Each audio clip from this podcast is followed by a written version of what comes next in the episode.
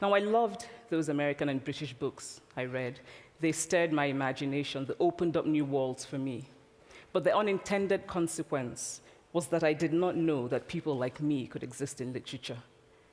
So, what the discovery of African writers did for me was this it saved me from having a single story of what books are.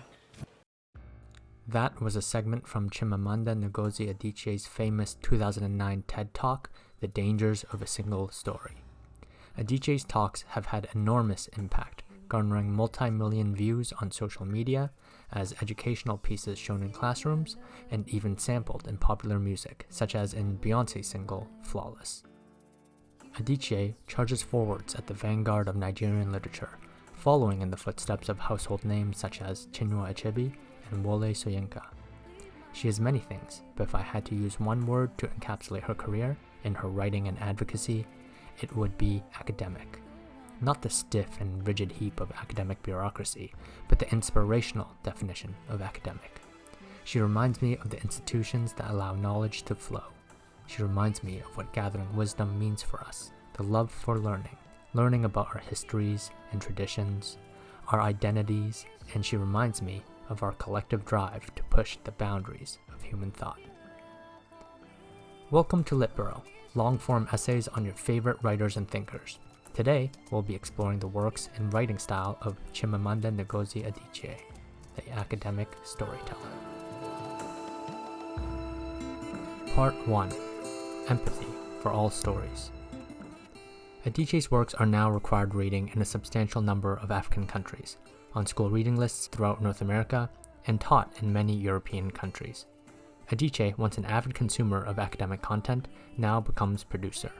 In 2015, her essay, We Should All Be Feminists, has even been distributed to every 16 year old high school student in Sweden. Her style of writing is extraordinarily intelligent, as it is smooth and refreshing.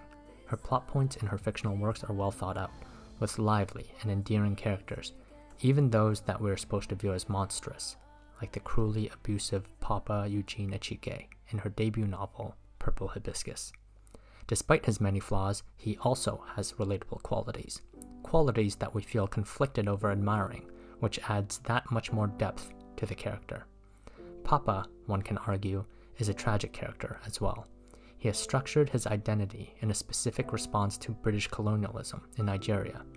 A devout Catholic, wealthy factory owner, and charismatic community philanthropist, he attempts to shed himself out of Nigerian traditions in favor of what he considers to be a more modern, sophisticated culture. He speaks English in a British accent wherever he can over the Igbo language. An excerpt from Purple Hibiscus. Papa was staring pointedly at Jaja. Jaja, have you not shared a drink with us, Bo? Have you no words in your mouth? he asked, entirely in Igbo. A bad sign.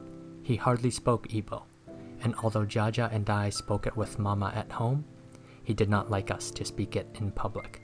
We had to sound civilized in public, he told us. We had to speak English. Papa's sister, Auntie Ifeoma, said once that Papa was too much of a colonial product. She had said this about Papa in a mild, forgiving way, as if it were not Papa's fault, as one would talk about a person who was shouting gibberish from a severe case of malaria. Adichie's writing provides a clear window into different political ideologies, along with their risks and ramifications, the recent history of Nigeria, and traditional versus modern thinking, on top of exploring what identity means in gendered, ethnic, and socioeconomic contexts.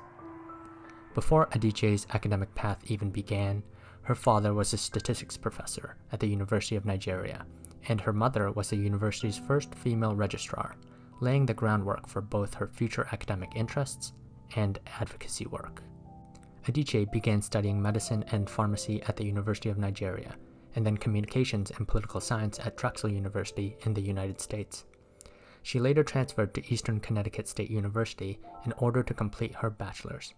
Note that all these topics she's learned over the years studying are referenced throughout her works through doctor, professor, community leader, and politician characters. Afterwards, she went on to finish her master's in creative writing at Johns Hopkins, and then another Master of Arts in African Studies at Yale. Currently, she holds over a dozen honorary doctorate degrees from distinguished universities all over the world.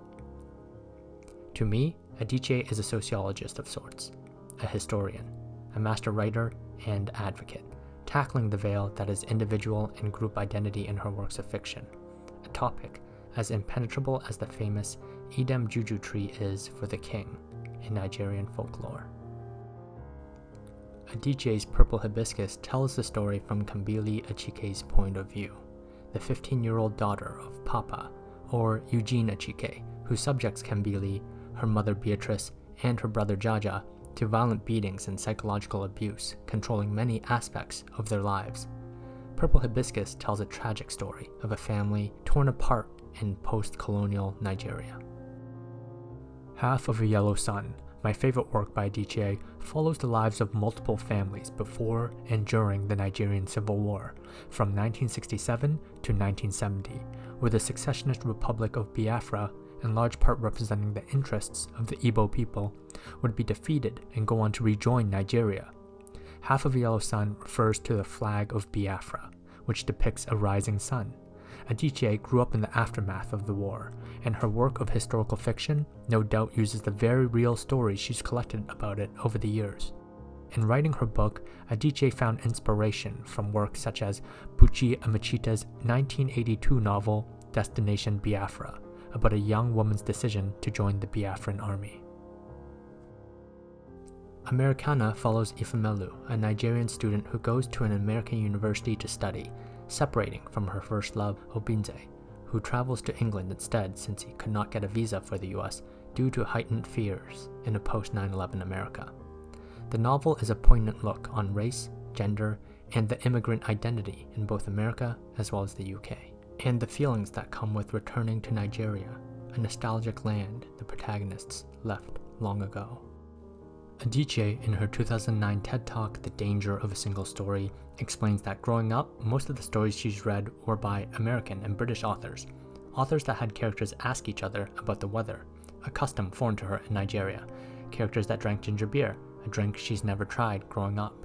And the danger of only hearing stories through this filter means that her own stories, the stories of her people, of her traditions, perhaps would not be considered worthy. And unfortunately, there's an element of truth to this fear. Not that the stories are actually unworthy, but the fact that there was, there are, and there will be critics, writers, and publishers biased against them. As an example, in 2018, a French interviewer asked Adichie, Are there bookshops in Nigeria? adding that it was a question that many French people would like to know, to which Adichie responded, You know, I think think it's I think it reflects very poorly on French people that you have to ask me that question. I really do. Because I mean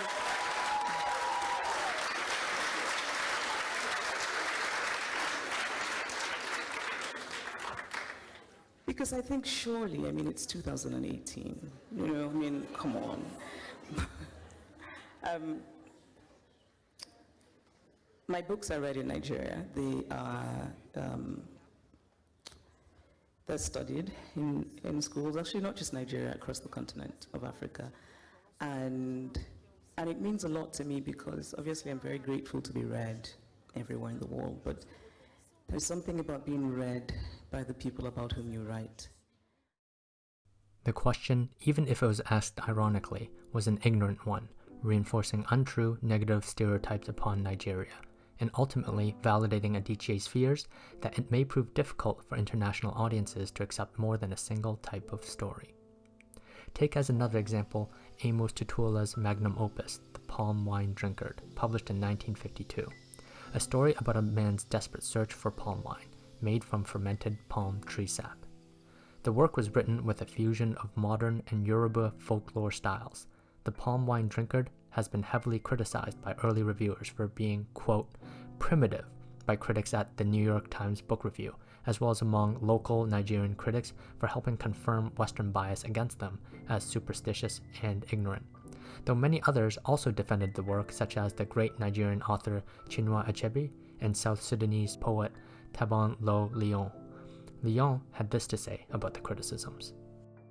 Now, in all that he has done, Amos Tutuola is not sui generis. Is he ungrammatical? Yes. But James Joyce is more ungrammatical than Tutuola. Ezekiel Mphahlele has often said and written that African writers are doing violence to English. Violence? Has Joyce not done more violence to the English language? Mark Twain's Huckleberry Finn is written in seven dialects, he tells us. It is acknowledged a classic. We accept it, forget that it has no grammar, and go ahead and learn his grammar and what he has to tell us. Let Tutuola write no grammar, and the hyenas and jackals whine and growl. Stepping back for a second, I can see that there can be the inclination for publishers to promote familiar stories. Though I personally value breadth of different stories, there may be certain biases in play when it comes to publishing. Canadian publishers tend to want to promote Canadian literature with settings they're familiar with, as do the Chinese, the English, the Russians, and most other countries. Critics can be the same way. Not all publishers and not all critics, but a good amount. The fact of the matter is, today, the Anglo Saxon English speaking world dominates international media exports, with American and UK based book publishers being the largest in the world.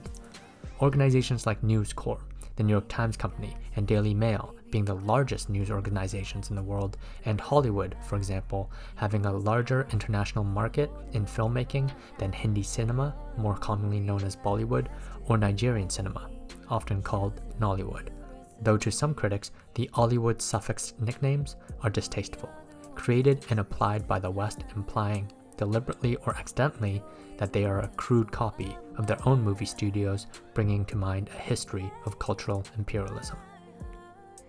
Adichie, from a young age, is aware of all this. She's painfully cognizant of how the hyenas and jackals, the critics, whine and growl, ready to take apart her works if they deem it lacks sophistication. Their beady eyes shine at her from the darkness. Now, we require some setup before we are able to tackle Adichie's examination of cultural identity in her 2013 novel Americanah. This setup will take a little time, but I promise the payoff is worth it. To begin, here's an excerpt from Americanah. Dear non American Black, when you make the choice to come to America, you become black. Stop arguing. Stop saying I'm Jamaican or I'm Ghanaian. America doesn't care. Part 2 What is Identity? Americanah Case Study. In grade school, I learned that to be a journalist means reporting just the facts, leaving the reporter's own biases for the op eds instead. Journalists should take great pride in writing and reporting impartially. I learned this in a time before clickbait internet articles, before the term fake news was popularized, and before the mass polarization of Western nations' politics. I'm not saying the news I grew up with was any more truthful, in fact, it probably was the exact opposite. If anything, the truth was obfuscated even more professionally back then behind the veneer of cable television and the white capped teeth of news anchors. After all, the 24 7 cable news that fed off ratings had already been around for a while. If there's anything my academic background and adult experiences have taught me, it's the fallacy of the impartial person. There's no such thing as impartial, not in a manager evaluating job performance or a reporter delivering news, though that's not to say we shouldn't strive to be impartial in some situations, like in a courtroom. The facts that make it to your screen to be consumed by you are hand picked, the topics a reporter even decides to do research on is ultimately determined by ratings, or the political leanings of the editor, or someone else higher up on the pecking order. Statistics and facts are frequently selected, or interpreted in a certain way, to deliver a narrative. This is the first thing I want you to keep in mind. Facts are picked to inform a narrative, no matter how rational someone says their stance is, on anything. Philosopher and media theorist Marshall McLuhan famously coined the term the medium is the message, meaning the medium or vessel that piece of content is delivered through fundamentally also transforms the message, its consumption, and its interpretations as well. In fact, the medium is oftentimes more important than the raw content itself. For example, a segment on climate change televised on the BBC to a family enjoying dinner would be different than if the content was delivered via comedic commentator on a podcast, even if all the raw facts presented are essentially the same between the two mediums the message we take in is fundamentally different because of the context it's delivered in and who it's delivered to. This is the second thing I want you to keep in mind. And this is why I'm sharing my background, because the medium and the speaker delivering content to you is relevant. It changes the way facts are interpreted. I was born in a subtropical city where British colonialism still has a very strong influence. Then the family moved, and I grew up in another previous British colony where there was significantly less colonial influence. And now I live in, well, a post Brexit Britain. Here, I am a visible minority and an immigrant. English was not the first nor second language I learned, though since it's become my most fluent. I exist in a demilitarized zone between cultures, though there is a certain pressure to choose one or the other, as if there's some kind of mutual exclusivity if I want to ground my identity, even though there's enough of us to form our own cultural identity. That is to say, enough people in between. An identity stuck between two cultures is enough to become its own, not a hybrid of two, but one. Earlier, we spoke about Papa Eugene, the abusive father and husband of the Achike family in Purple Hibiscus. We can infer that he was stuck between two cultural identities at one point as well. He decided to choose one and forsake the other, though perhaps he may not have had much of a choice, as he likely received his education through colonial schooling. Schools that taught him what they deemed as immutable, rational facts. After all, British education and society, as they say, is civilized, with advanced knowledge in mathematics and armed to the teeth with deadly weaponry guns. It's all British. Never mind the use of Arabic numerals or gunpowder and cannon technology that came to Europe through the Silk Road, likely sometime in the 13th century during the Mongol invasion. Regardless, Papa favored the British way of doing things, as a result of the hand picked facts that he had been taught, and began classifying the traditional Igbo way as unsophisticated. We must take care not to go overboard here. As you can tell, I'm weaving a narrative as well. Many scholars of history acknowledge the discipline as almost inherently revisionist. In war, in imperialism, in any change of leadership, the victors are the ones that get to define societal narratives, what gets learned, what gets printed in the history books. Whoever holds the mantle of power in society, politically or culturally, gets to reinterpret events of the past to fuel how the present and future should be viewed. My perspectives are revisionist, I admit that, though it's also stacked on top of contemporary American revisionism as the media I mostly consume, and that in turn is stacked on past European colonial revisionism, and so on and so forth. The facts are there, but our interpretations are muddled, and it's our interpretations of our history and legacy that contribute a large part in defining our individual and communal identities. In the Western world, there has been, for the past decade or so, a popular focus on race and gender identity issues in media and entertainment. How do we fit our identities within the fabric of society in this time of transition? As the Western nuclear family gives way to include more voices. In the West, minority voices that have fallen on deaf ears in the past are now surfacing again to better reshape their communities and contribute to national narratives. Black people in America have a shared cultural experience, and it is through this experience combined with the fact that many black Americans have lost their roots in Africa, their historical identities beforehand erased by the Atlantic slave trade, that we can finally approach Adichie's Americanah.